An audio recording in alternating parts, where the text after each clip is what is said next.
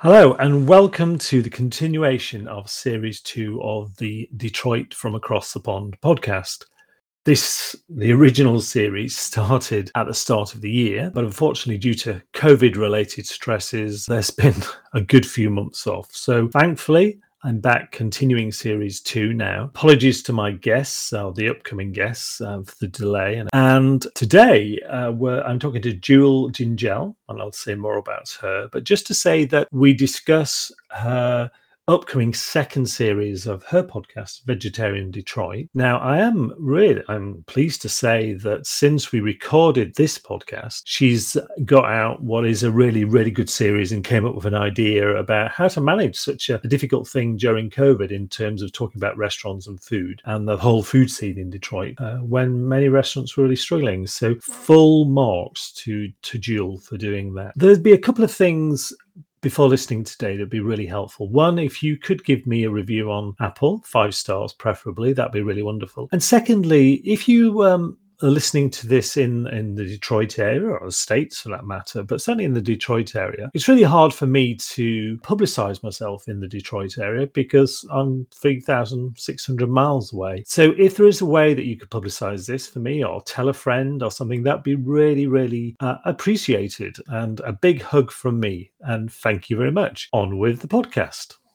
Hello and welcome to today's episode of the continuing season two. And I'm really, really pleased and excited to be interviewing today Jewel Dziendziel, who is a real champion for food, restaurant, and the food scene in general in Detroit. Uh, she has a food blog called The Bite Tonight, which is great. And if you're you're in Detroit or you're interested in food, there's lots of really good stuff on there. She does food reviews, restaurant reviews. She also, more latterly, and, and like me, is uh, working through how to do these things during COVID She has a podcast called Vegetarian Detroit, which is really interesting, really interesting. And it gets a real flavor of uh, the different cuisines that are in Detroit, from the Middle East to the Far East. Really, really, really good. Oh, on puddings, sweets, I think you would call them puddings as well. So I think we'll need to discuss puddings at some point.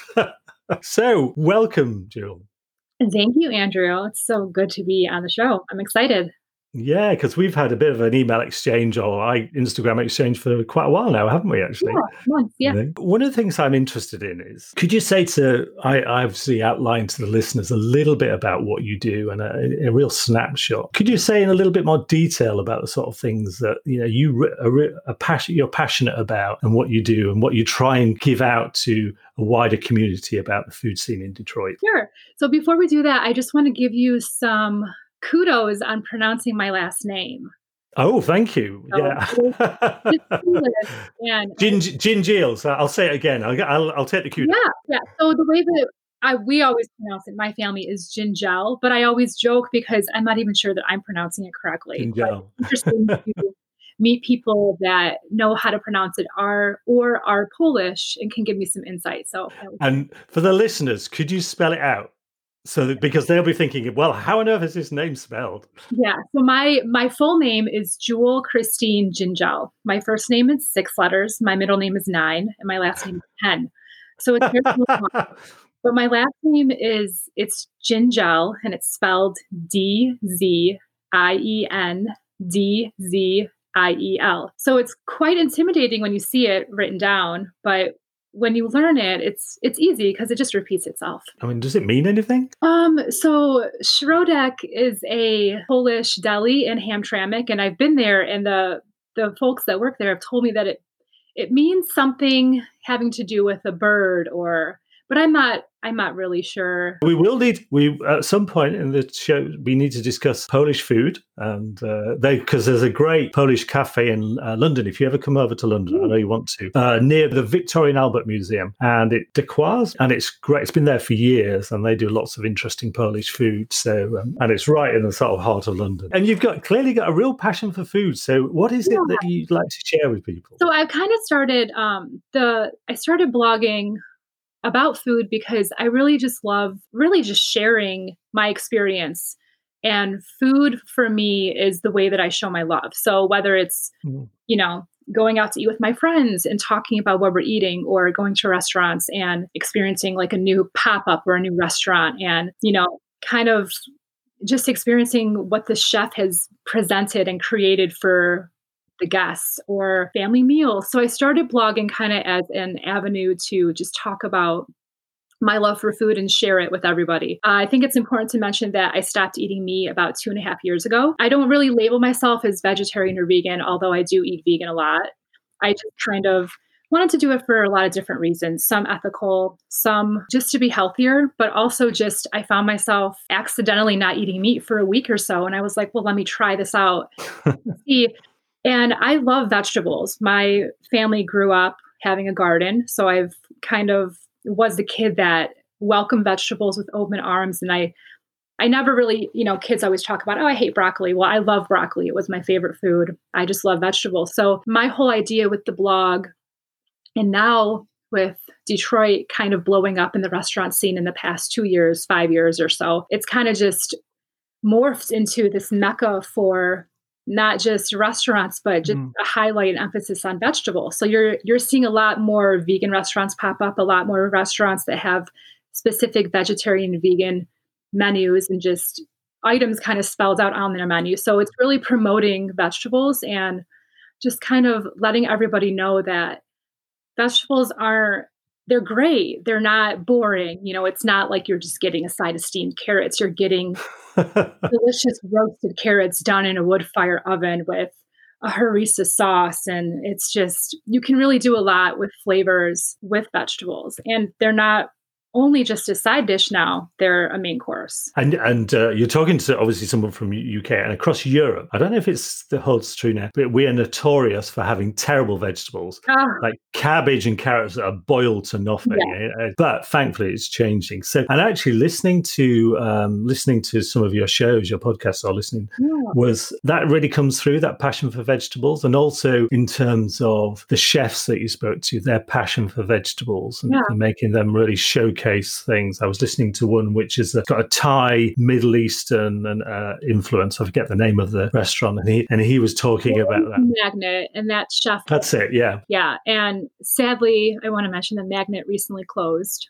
Um, just, oh no! Is this a as a victim of COVID? Yeah, um, ho- oh, I'm, I'm hopeful that they'll open back up. Um, Brad opened up Takoi a handful of years ago, so they're going mm. strong. Um, but it's it's Thai fusion, and and really it's just a lot of uh, those flavors that come through. So it's kind of done simplistically but also maybe using five different flavors. So maybe or components. So vinegars or fish sauce or curry. But the flavors that brad is achieving from using just it's just it's crazy. It's it's really interesting. And it's i'm a big advocate and my favorite I just love flavor and I like bold mm. flavors. So I tend to gravitate when I'm out eating at restaurants, I tend to go for those bold, bright flavors. So I really like Takoi. Disappointed that Magnet closed, but I'm hopeful. And I'm excited to see what else Brad has up his sleeve. So I, I don't think that we've seen the end of him, you know. Because he's he's really into fermenting, isn't he? And and using yeah. fermented foods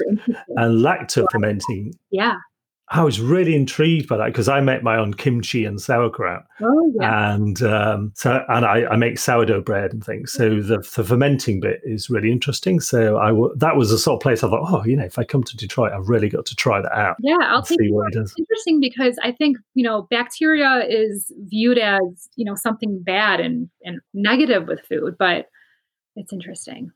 And I guess uh, you know, you were talking about uh, vegetables are really important for you, and is, is, that? And you said that it was a garden, and, and, Detroit is a remarkable place in terms of the the amount of urban farms and the energy that goes into creating amazing vegetables. And when you were growing up, coming from that Polish background in, in that culture, was that something you know, sitting around the table, eating, sharing food, was that something that was important? Oh yeah, yeah, most definitely. And do you think that that shaped how you are now in terms of that love of food and how you show love? Yeah. So even uh, when I'm like not feeling good and sick, the mm. first thing I want my mom to do is cook me a meal. it instantly makes me feel better. But yeah, so that's kind of just how we always showed our love. And my mom is kind of notorious for if any of my friends would come over, like me growing up or in high school, she would always kind of um, shove food down their throat. Or we would be walking out the door. We would be like, Mom, we have to hurry up and leave. You know, we have this thing. just try this. She'd always be making food and really not really making it for anybody, just making it to make it to whoever kind of passed through the house. She would just try to send people home with food and care packages and stuff. So she sounds like my sort of mom. Sounds great. Oh, yeah, yeah, that's how it. my parents are divorced, and my mom is cooking for one, and she continuously says, I don't know how to cook for one person. So she's yeah. still doing that. She's still giving food to the neighbors, sending food home with me when I go to visit. So yeah, my mum was from Tipperary in Ireland, and she's not so much food, but cups of tea honestly, you could not. Yeah, like, I'd go home uh, to Yorkshire and I, about 300 miles from here, and I'd sit down and the cup of tea on the table, and I barely finished, and there'd be another one. It was like magic. I don't know how she did it. I'm sure I didn't see her move. These, these cups of tea, which is very.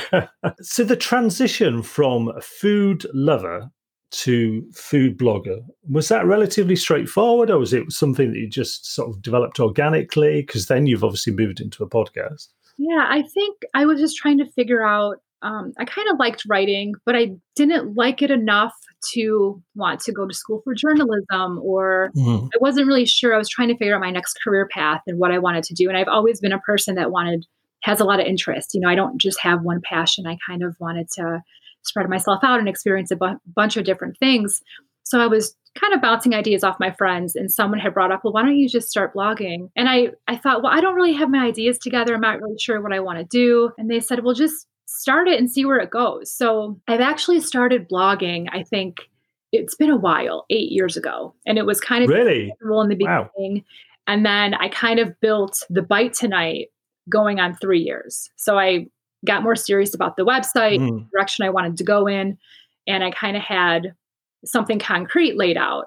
So I've really been blogging on the bite tonight for three years.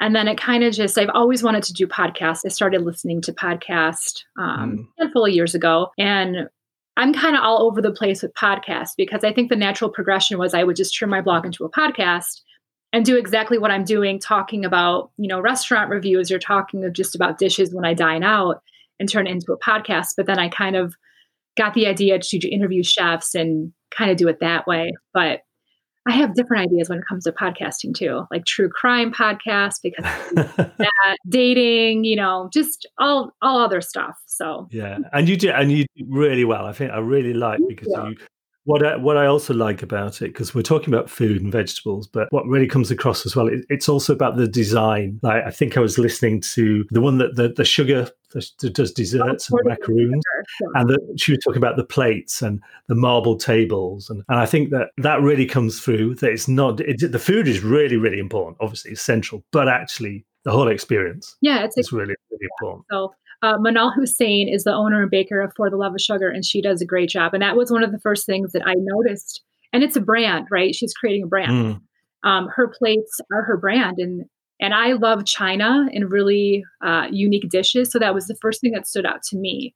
And I remember our conversation when she heard me say that, it was like, okay, you're just confirming that what I'm doing is working and like branding. Yeah. yeah. So it kind of yeah. full circle. So because you see, yeah, it sounds like she particularly spent a lot of money investing in that, as, yeah. as people people do. You you've obviously been working at this for a long time. Uh, for a lot of people, a lot of people start things like that. You know, they have passion project, and then I was amazed to find I was I was at the I went to the Detroit, as you know, Detroit Podcast Fest recently, all online. So it was great. I was able to do it from here in the UK, and I was amazed. I couldn't, I can't remember exact figure. The proportion of people who do seven episodes of a podcast and then don't never again, which which is amazing. But you've been working at this for eight years. That's incredible. You know, in different forms. Yeah. So uh, the podcast we launched it, um, and we're finishing it up, recording during COVID. We wanted to do just mm. a pilot season to kind of, you know, put it out there and then see where it went. So I'm working with Michigan Podcast Productions, great team of people. Um, mm. Big, big thanks to them. They're amazing. And they do the, the debrief, which is a great podcast as well. The debrief, yeah. One of my one of my sources of information when I was doing the research, actually. Yeah, me too. So I kind of hooked up with Becky Scarcello and Seth mm. Of the debrief because they invited me on to be a guest on their podcast, and we did two episodes, and that was really fun, and that kind of put it into perspective. Podcasting was always something I wanted to do, but I think with a lot of people, I didn't know how to get started. I don't know anything about editing or recording. I don't have the equipment. So they kind of approached me and said, you know, do you want to do this? And they kind of saw with the blog that there was opportunity there. So I jumped right in and we did a pilot season. We only put out five episodes because the last one kind of got cut short because of COVID. But we definitely want to do season two, and I would love to keep going with this. Um, it's interesting because this isn't like a continuous, you know, like we have the five episodes out, but I think people mm. are kind of asking, okay, well, where when are you going to do more? We're not continuously recording. We're kind of trying to figure out the direction we want to go in, and it's just a weird time right now. So I yeah record face to face, but you know, with you being in the UK right now, I can see yeah. you, and we're recording audio, and this is nice. It kind of feels like we're you know face to face. So so maybe this will uh, give me some new insight on recording season two, but it's coming. So season two of Vegetarian Detroit is coming. We just have to work out all the details and get it going.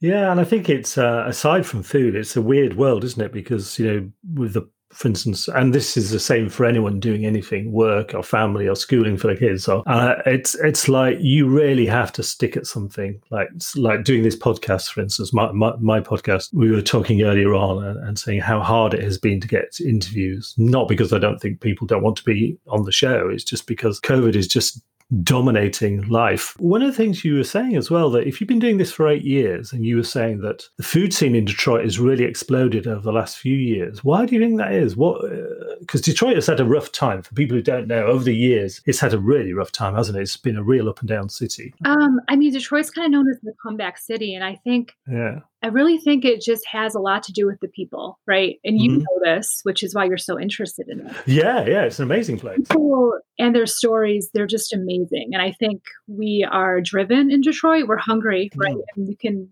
apply that in more ways than just food. But there's a lot of chefs that I always think it's interesting and I find it very just amazing and touching that people, chefs specifically, will have successful restaurants in other states, LA, New York but they want to come here and open a restaurant. And that says a lot. I don't know. I think it's different for everybody. I think we, you know, Andrew, you and I can just interview all these chefs or all these people and find out why they want to kind of open restaurants in Detroit. But I think everyone's story is a little bit different, but that's what makes us so unique and so interesting. And there's probably opportunity here, right? It's not a super saturated market.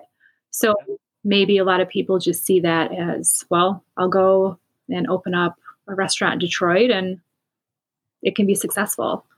Yeah, and I guess it's it sounds um, uh, you know lit from other people I've talked to. Like if you were to wanting to open one in somewhere like New York, it'd be the same in central London. It, it's really expensive. The rents are That's really true. expensive.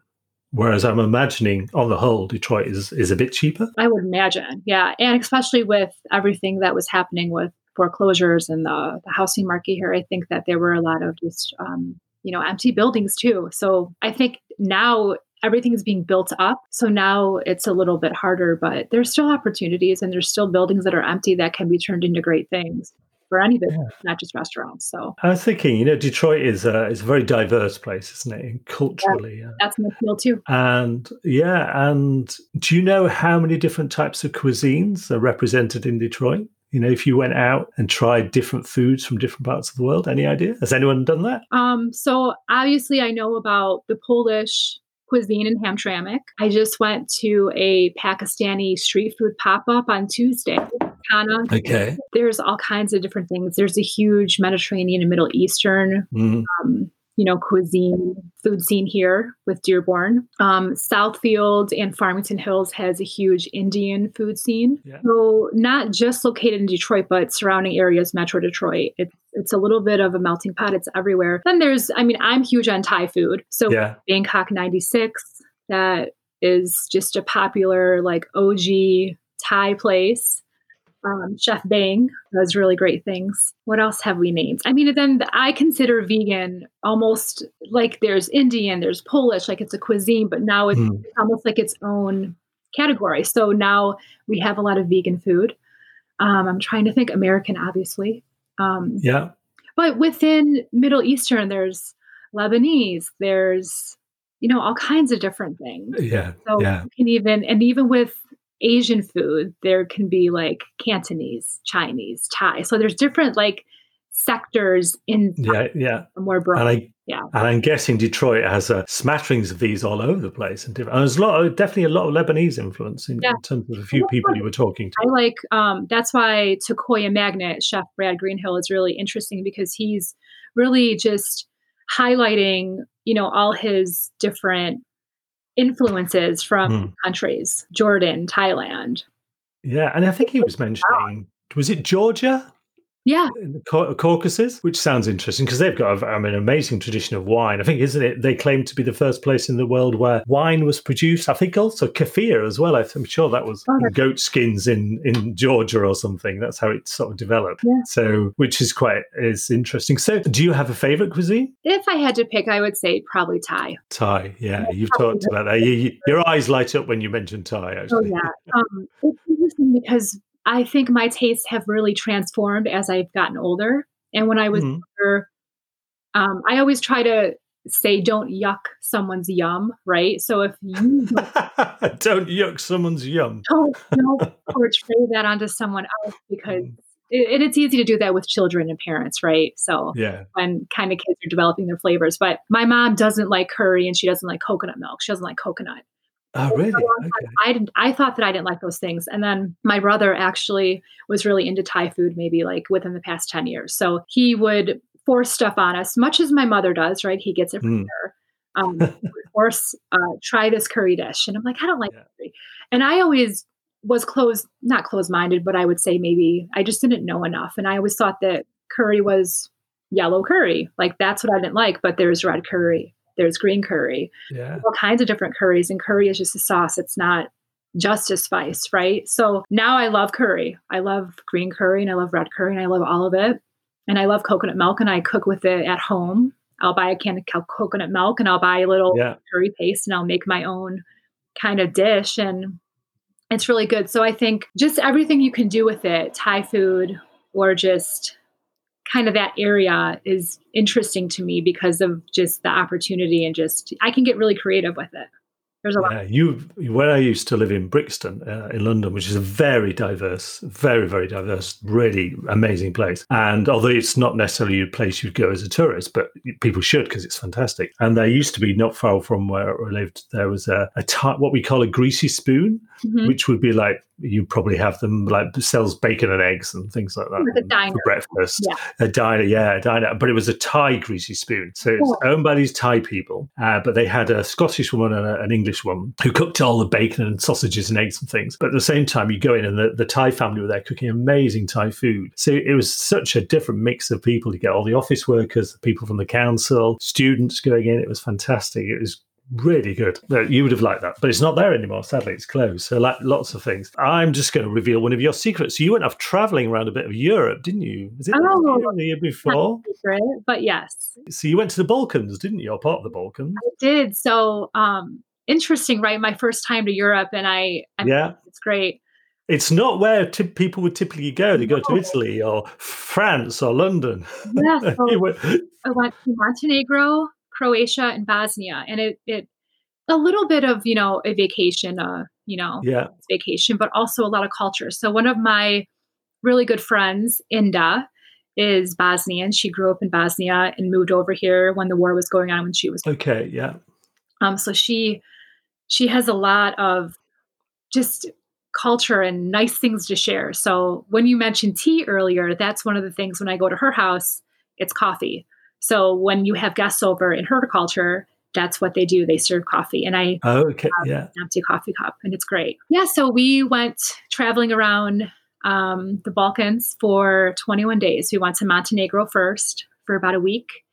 And I've never even heard of Montenegro. Have you not? No. No, It's not. I mean, it's not exactly high profile in Europe, but Yeah, but one of her friends in Denmark said we were thinking of where we wanted to go.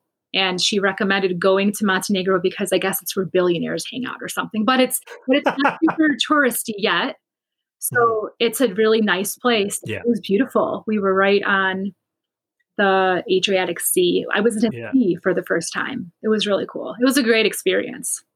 Ah, but it was. And what was the food like? It was traveled so Quite meaty, I would imagine. Yeah, so that's the thing. I don't I don't want to say that it the food was uh, great for me because Yeah. Bosnia is a very meat centric country, Yeah. and their famous dish, dish uh, is like meat and pita. Um, and I did try it when I was there because I also believe that when you go somewhere, you should experience the culture. And Mm. I wanted to see what it's all about. So I did try it, and it was good, but you know, also not not my uh, first choice. But I ate a lot of salads, and Yeah. I think as vegetarians or people who don't eat meat, I had the luxury and a little bit different because I was eating seafood. But you know, you kind of get sick. You don't want to always eat French fries and pizza, and that is kind of sometimes what the options are. So as far as hot meals go, if there's not fish or seafood, so it's kind of like you don't always want to Yeah. eat salad So where else would you like to go in Europe? everywhere. And All right, fair enough. I it's kind of interesting because with this trip, there's other places I would have picked to go, but I love culture and I love to travel. So I just figured, well, I'm I think at the time what I was 33, like I not Mm. giving away my age, but I wanted to uh, you just kind of got to start, right? Like that was probably Fantastic. first trip to Europe, like what where Oh, yeah. go, but you got to start somewhere. So Oh, yeah. I really want to go to London. Um, I want to go to, I want to go to Poland just because Yeah. my own roots. I want to see Yeah. What's the best meal you've ever had? the best meal. Yeah, putting you on the spot. The best meal you've ever had. Come on. You've had a good few. A hard decision. I'm. It's hard for me to choose just one. Um, the best meal I've ever had. For me, it's it's hard to pick just one meal that stands out. I have to think of uh, cuisine or you know Mm. things. But I traveled to St. Kitts in the West Indies a couple years ago. Uh, Emily, one of my really good friends, went to vet vet school there. Oh, wow. She so I would go there, and we they have the best lobster, so Caribbean lobster, and they serve it with pumpkin. It's just roasted pumpkin, but it's it's so good. If someone was coming to Detroit and, and assuming that it was all, you know, depending what happens with COVID, but it was sort of okay, where would you take people? Where, where, which one, one place would you take them to? I guess I would first ask them like what their uh, dietary preferences, or you know, because it's there's Andrew, there's so many places. I have a whiteboard that I have a list of restaurants that I haven't even been to in Detroit. There's Really, you are organized. there's so many. I have to. I mean, there's so many restaurants that are popping up that, and then there's so many restaurants that have been around for a while that there's so many new ones that popped up that those got pushed to the back burner. So I have a list. So I think like if you came to Detroit, Mm. you being vegan, I would take you to my favorite spots. I think that Nosh Pit is already on your list because Yeah, it is. Yeah. Yeah, Detroit that's- Vegan Soul is on my list. okay, Detroit, I would take you there. I did order carry out um, from them. I won a gift card. So uh, Did you? Oh, congratulations. Thank you. Um, their food is amazing. It's really Yeah. blew me away. I think uh, vegan food for me can go one of two ways, right? Because it can actually be healthy or it can actually Mm. be like processed and fried. Yeah. Yeah. Detroit Vegan Soul uh, does really good things and it's super Mm. healthy. And they're one of the few vegan restaurants that you can't really tell it's vegan for me. Like that's what I look for when I go out and, and looking for vegan food is is it's seamless. Like if you didn't know it was vegan, would you be able to tell?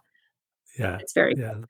Um, yeah, because I saw, I saw, um, I think it was a video I watched of them, and it's stuff that we, we like. They were doing. I think it was like a, it was like a catfish type type food because that's the thing. You get the African American and also the deep south, and because we don't have catfish here. Yeah. I mean, I don't know what the equivalent is. So, but it just sounded great. good. There's a list. So we would have to do a food tour and there's a list. Um I'm very impressed. You're really serious to have a whiteboard. This food food blogging is a really serious business, isn't it? You've really stuck with it, and I guess it.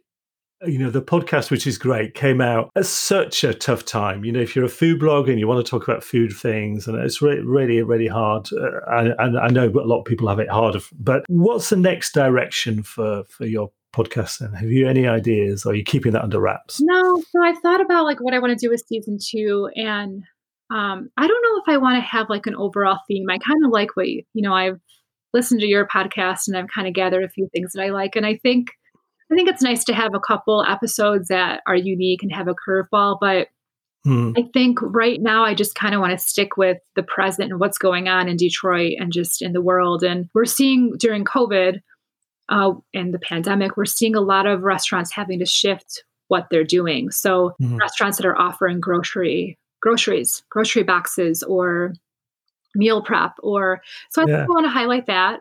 Um, and there's always been an issue with access to food, right? So there's a lot of people, especially in Detroit, that don't have access to mm. fresh produce or just food in general. So I think I want to kind of tie that in somehow, but also stick to what I'm interested in. So, you know, focus on those big flavors, those restaurants that are doing unique things. Um, and then highlight vegan stuff too. So I think just a little bit. Uh, it makes me feel hungry just listening to it all. Actually, it sounds great. And because you've been going away so long, and it is really impressive because I, I know how hard it is to keep motivated and keep doing these things. And sometimes people see the externals and it all looks really easy. And actually, there's a lot of hard graft goes into this. What would you say to people, especially during this COVID time where energy is maybe depleted and people are feeling less hopeful? What would you say to people about how they keep on, how do they keep going with their dream or their vision? What would your advice be, having been plugging away at it now for so long? Just to do it. Um, and I kind of heard this from a lot of different people. The the Detroit Podcast Festival uh, kind of mm. emphasized this as well. Um, don't wait until you have everything perfect, right? Um, if you have an idea or if you want to do a podcast, just do it and then kind of learn and see how it evolves right practice mm-hmm. perfect. So eventually if you continue to do something you're going to get better at it. So yeah. um you know i mean i was super scared. I've never done a podcast. I've never interviewed it's terrifying isn't it? It's terrifying but it's fun. When you do it you look back and i and i kind of did this. I reflected back on like my first interview and i was so scared. And of course you always think it's worse than it really is but no one really mm. knows the end product isn't it looks better. You can make it all pretty and edit it and wrap it up. And so my advice is just to they sounded great. All the all your interviews sounded great. you. that means so much to me because i was terrified. Was brilliant. I really really enjoyed them really enjoyed them. And also another uh, piece of advice would be if you're nervous or fear like fearful about something that's a good thing right? That means you really want it and I mm. try to kind of just think about that like, okay, well, I was really nervous to do the podcast. And that means that this is something that means something to me. So I should do it and I shouldn't be afraid. And I'm a type of person that if I'm not challenged, I'll get bored. So if you're scared to do something, that probably means you should do it right and overcome your fear, yeah. and it's going to be great. Yeah. So yeah. Just- so I have I have two final words, Stu, that I need you to, to ask you about. Okay. Well, one no, one of them's no, one of them's three words, I think, and one word. For the first word is pierogi. So I need you to talk about that. Okay. I really need you because I love things like gnocchi, stuff like that. And the second thing is Superman ice cream. Oh. Which I need to know. I I might have missed it on the podcast. I saw it on your website, but I have no idea what it is. So um, the contrast, and so yeah, fire away. Okay, so pierogi, uh, Polish dumpling, right? Oh, yummy. Um, it's this is perfect that you're bringing this up because tomorrow my mother and I are going over to one of her friends' houses and we're making pierogies. So we're doing oh, like really a pierogi day. We do this um, maybe once or twice a year where we just kind of make like hundreds and hundreds of pierogi. So Wow. I used to, it was years ago when I worked in London and I used to work where I was working. There was a, lovely Sikh woman, and in, and in, in fact, she was a trans, uh, an interpreter for me. And she told me she did that. She used to get all their family over. Yeah. They had two chest freezers and they used to make, in a weekend, hundreds and hundreds of samosas. Yeah. And they just, oh. for a whole year, and so you do that with pierogi as well. This is kind of a new tradition, but um, like I said, I, I need a picture. I really need oh, a picture yeah. of this for the website, please. Yeah, there's going to be hundreds of pierogi. I'll give you one. There's going to be uh, a post about it too on the website on the bite tonight. But I didn't have, you know, I didn't grow up with my grandmothers teaching me how to make pierogi, so it's just something. Um, my brother ended up getting us like a, a book, and he bought a mm. pierogi mold. So to do it because it's something we talked about for a while but never did. So this has been the second year that we've done it. So it's fun. It's exciting. It's just a reason to get together and you know, it goes back to like just hanging mm. out and making food together and showing our love through that. And then we'll freeze them and we'll have them through the holidays. And then we'll have them like, okay, pull them out of the freezer. So uh, we're going to do three types of pierogi. We're going to do traditional uh, sweet farmer's cheese, probably okay. a, a potato and cheese. I think my mom is going to do like a loaded baked potato. So like the the scallion, the bacon, the cheese, mashed potato. Wow. And then I always like to do like an interesting one. Going back to my whiteboard, I have a list of different types of pierogi that I want to make. So I think we're going to do a sun dried tomato and feta cheese one. So we'll see. Oh, wow. And are they always savory or can you have sweet ones? They're always savory.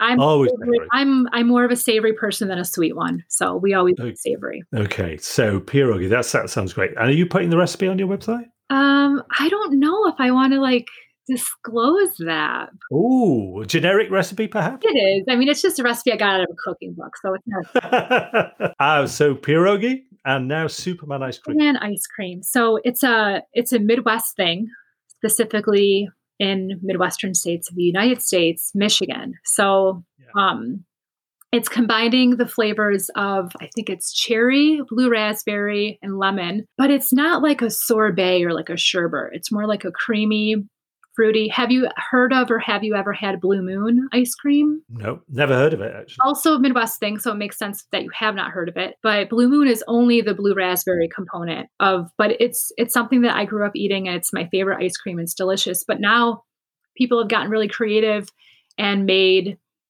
Superman cheesecake, Superman cookies, Ooh. Superman cake. So now it's not just a traditional ice cream, it's kind of um, molded and transformed into other things. So How exciting. When you come to Detroit, when you visit, I'll take you out for ice cream. It's really cool. Oh, that sounds great, actually. Yeah. That sounds good. So, Jewel, I tell you what, it's been such a good uh, wonderful insight into your world, the world of food in Detroit, and also wider afield, the Balkans and other parts yeah. of the world. And uh, when, where do people find you if they if they want to listen to your podcast, if they want to look at your sort of blog and find all these excellent recipes on there? Where and where would they look for you? Sure. So the podcast is available anywhere you listen to podcasts. So Apple Podcast, mm. Podcast, Spotify.